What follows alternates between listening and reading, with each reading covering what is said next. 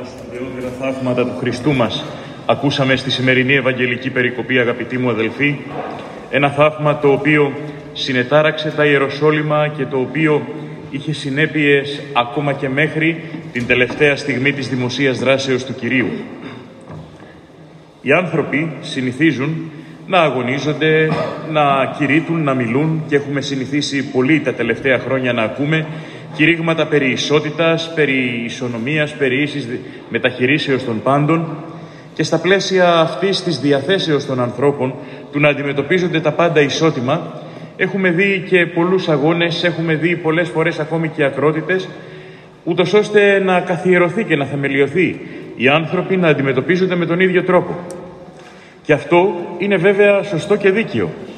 Το θέμα όμως είναι ότι όπως ο κάθε άνθρωπος είναι μοναδικός και ανεπανάληπτος, έτσι και οι ανθρώπινες καταστάσεις, οι ανθρώπινες διακρίσεις, οι ανθρώπινες συνθήκες δεν είναι ακριβώς οι ίδιες, δεν είναι όμοιες ώστε όμοια πράγματα να ρυθμιστούν παρομοίως, ισοτήμως.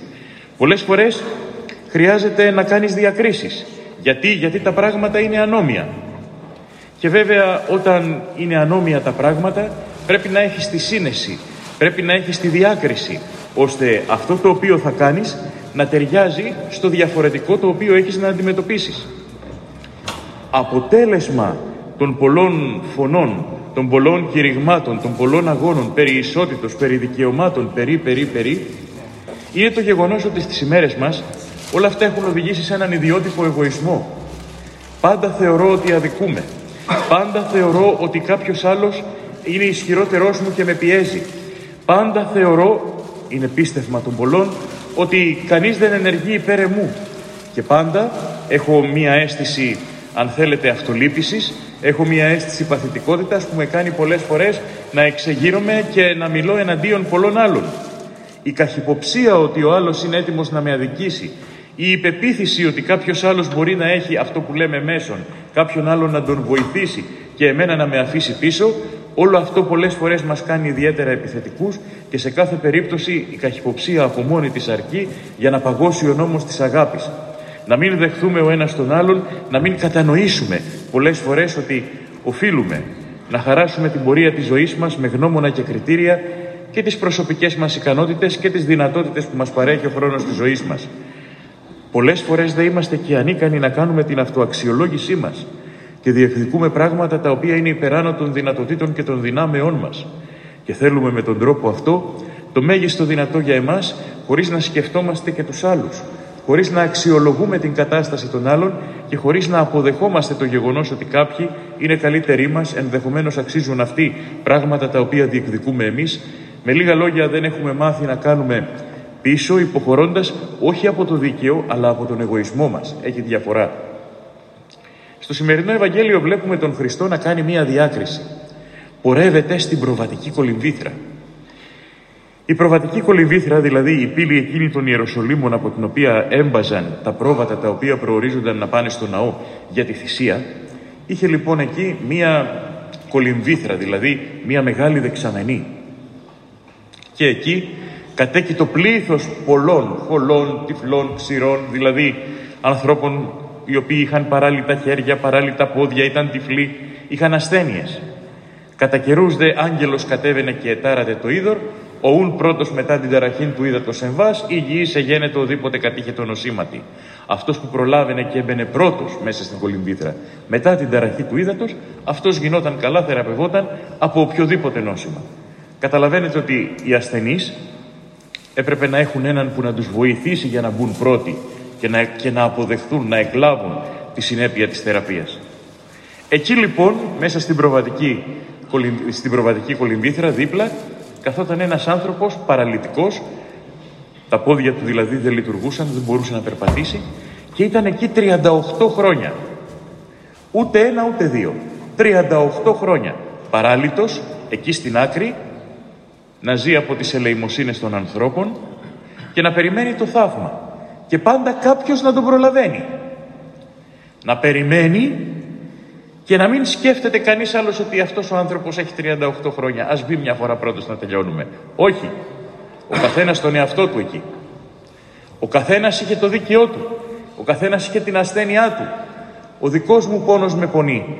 και δεν κοιτάζω αν ο άλλος πονάει περισσότερο. Δυστυχώς, οι άνθρωποι, ιδίως προ Χριστού, δεν άντεχαν τον νόμο της αγάπης. Δεν άντεχαν να δοθούν ο ένας τον άλλον. Και κανείς βέβαια δεν παραχωρούσε σειρά. Και ο άνθρωπος αυτός απλά περίμενε.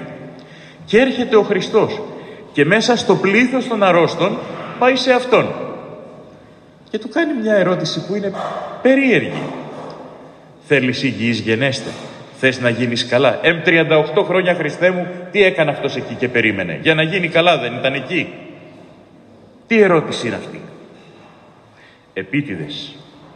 Ερώτηση προκλητική για να εκδηλώσει ο άνθρωπος την επιθυμία του και συνάμα να εκδηλώσει και την αμφιβολία του. Το ότι ένιωθε προδομένος από τους ανθρώπους που δεν τον βοηθούσε κανείς, που δεν τον σεβόταν κανείς. Έτσι, όταν διεκδικούμε τα δικά μας, πολλές φορές πρέπει να προσέχουμε πολύ μήπως αδικούμε άλλον. Ο Χριστός λοιπόν κάνει αυτήν την απλή ερώτηση. Θέλεις υγιής γενέστε, θέλεις να γίνεις καλά. Όταν ο Χριστός πρόκειται να κάνει θαύμα, συνήθως διακριβώνει την πίστη του ανθρώπου. Ρωτάει, πιστεύεις. Στα θαύματα που διαβάζουμε στο Ευαγγέλιο, η συνήθις ερώτηση είναι πιστεύεις ότι μπορώ να σε κάνω καλά, πιστεύεις ότι μπορώ να σου κάνω θαύμα, πιστεύεις στο Θεό; Η ερώτηση έχει να κάνει με την πίστη. Και εδώ η ερώτηση έχει να κάνει με το τι θέλει ο άνθρωπος. Γιατί δεν διακριβώνει ο Χριστός την πίστη του ανθρώπου σε αυτό το θαύμα, για να μας δείξει ότι 38 χρόνια υπομονής ισοσταθμίζουν αυτήν την πίστη. Για προσέξτε, το σημερινό Ευαγγέλιο είναι η αφορμή για να μας πούν οι πατέρες ότι η υπομονή, το δοκίμιον της υπομονής κατεργάζεται πίστη. Η πίστη είναι συνάρτηση πολλές φορές αυτού που υπομένουμε και οριμάζουμε αντέχοντας πράγματα τα οποία είναι δύσκολα για μας. Για δείτε η πανδημία, ε, πόσο πολύ, ναι, μας περιόρισε, αλλά και πόσο πολύ μας έκανε να σκεφτούμε διαφορετικά τη ζωή, τους ανθρώπους, πόσο μας έκανε πολύ πιο υπεύθυνους. Έχουμε την ευθύνη ο ένας του άλλου. Έχουμε την ευθύνη του να προστατευτούμε και να προστατεύσουμε. Και μέσα σε όλα αυτά δείτε πώς ας πούμε συμπεριφερόμαστε με τρόπο ο οποίος έχει να κάνει με κοινωνική υπευθυνότητα με πνευματική υπευθυνότητα θα πω. Με το πόσο ο ένας αισθάνεται υπεύθυνος για τον άλλον. Και δυστυχώς έχουμε κάποιους οι οποίοι συμπεριφέρονται τελείως ανεύθυνα. Και αυτό δεν έχει να κάνει με θέματα πίστεως ή με θέματα ομολογίας και άλλες ανοησίες που προβάλλουν και προκαλούν. Έχει να κάνει με το κατά πόσον αγαπώ το διπλανό μου και τον σκέφτομαι, με το κατά πόσον αγαπώ την εκκλησία μου και τη σκέφτομαι, με το κατά πόσον Είμαι υπάκουος στον νόμο της αγάπης που κήρυξε ο Χριστός μου και σέβομαι και τιμώ τον Χριστό. Ο Χριστός λοιπόν πάει σε αυτόν τον άνθρωπο και του κάνει αυτήν την ερώτηση για να αναδείξει ότι η υπομονή, η πολυετής υπομονή, σφυριλατεί αλλιώς το χαρακτήρα του ανθρώπου και καλλιεργεί μια πίστη τελείως διαφορετική και στη συνέχεια τον κάνει καλά. Πού έγκυται η διάκριση; Τόσες εκατοντάδες γύρω του ασθενείς όχι δεκάδες, εκατοντάδες. Και ο Χριστός θεραπεύει μόνο έναν. Γιατί δεν κάνει καλά και τους άλλους; Γιατί αυτή η διάκριση; Θα του τελείωνε μήπως η θαυματουργική του δύναμη; Θεός παντοδύναμος. Δεν τελειώνει ποτέ. Γιατί κάνει καλά μόνο έναν μέσα στις εκατοντάδες και δεν τους κάνει καλά όλους; Γιατί αυτή η διάκριση; Για έναν απλό λόγο. Γιατί αυτός ο ένας ό,τι είχε να πάρει από την δοκιμασία της ασθενείας, το πήρε. Όσο είχε να συνετιστεί, να καλλιεργηθεί πνευματικά, να σκεφτεί διαφορετικά, το έκανε. Δεν χρειάζονταν άλλο. Οι άλλοι έπρεπε να περάσουν μέσα από αυτήν τη διαδικασία οριμάνσεως. Τι είναι η ασθένεια; Εντάξει, δεχόμαστε ότι η ασθένεια, ο θάνατος, η φθορά είναι αποτελέσματα του προπατορικού αμαρτήματος. Είναι αυτό που λέμε όπως τρώσαμε κοιμόμαστε. Αρνηθήκαμε τον Θεό, κάναμε παρακοή και οι συνέπειες αυτές έρχονται στο ανθρώπινο γένος και μας κατατυραννούν. Η ασθένεια, ο πόνος, ο θάνατος δεν είναι πράγματα που έπλασε ο Θεός και μας τα έδωσε. Όχι. Ο Θεός μας έπλασε καλός λίαν. Όλα αυτά είναι αποτέλεσμα των δικών μας, αν θέλετε, ασυνεπιών έναντι του Θεού. Όμως, η ασθένεια σε κάθε περίπτωση, επειδή ουδέν κακό να μηγές καλού, όπως και αντίθετα ουδέν καλό να μηγές κακού, η ασθένεια υπάρχει για να βοηθάει τον άνθρωπο να οριμάζει, να προετοιμάζεται, να συνειδητοποιεί τα της ζωής, να αναθεωρεί πολλά από αυτά που μέχρι τότε πίστευε και να ετοιμάζεται κυρίως για την αιωνιότητα. Η ασθένεια, ναι, είναι ταλαιπωρία. Από ένα σημείο όμως και μετά, όταν ο άνθρωπος οδηγηθεί σε μια υγιή φιλοσοφία και αντιμετώπιση των πραγμάτων της ζωής, η ασθένεια μπορεί να εξελιχθεί και σε ευεργεσία. Λέει ο Ιωάννης ο Χρυσόστομος, άνθρωπος ο οποίος απλώς επισκέπτεται μια φορά την ημέρα νοσοκομείο ή νεκροταφείο, δεν μπορεί να αμαρτήσει. Γιατί, γιατί βλέπει την ματαιότητα της ανθρώπινης ζωής, βλέπει την ματαιότητα των ανθρωπίνων και αυτοπεριορίζεται και ορίζει τη ζωή του μέσα σε πλαίσια πνευματικά, σοβαρά, σωστά. Ο Χριστός λοιπόν σήμερα θεραπεύει τον έναν γιατί δεν χρειάζεται άλλο να ταλαιπωρηθεί και τους υπολείπους τους αφήνει εκεί. Και τους αφήνει όχι διότι δεν τους αγαπά αλλά διότι θέλει να τους αφήσει να οριμάσουν και να πάρουν αποφάσεις, να συνειδητοποιήσουν καταστάσεις και γεγονότα και μέσα από αυτήν τη διαδικασία της ασθενείας να καταστούν οριμότεροι, ανώτεροι πνευματικά, καλύτεροι. Δίνει μία εντολή στον ασθενή. Πάρον τον κράβατό σου και περιπάτη. Σήκωσε, πάρε το κρεβάτι στον ώμο και φύγε. Ήταν Σάββατο. Επίτηδες το κάνει ο Χριστός. Για να δώσει στους ανθρώπους το μήνυμα ότι στην πνευματική τους κατάρτιση δεν πρέπει να σκέφτονται με γνώμονα τα ανθρώπινα, αλλά με γνώμονα τα θεϊκά.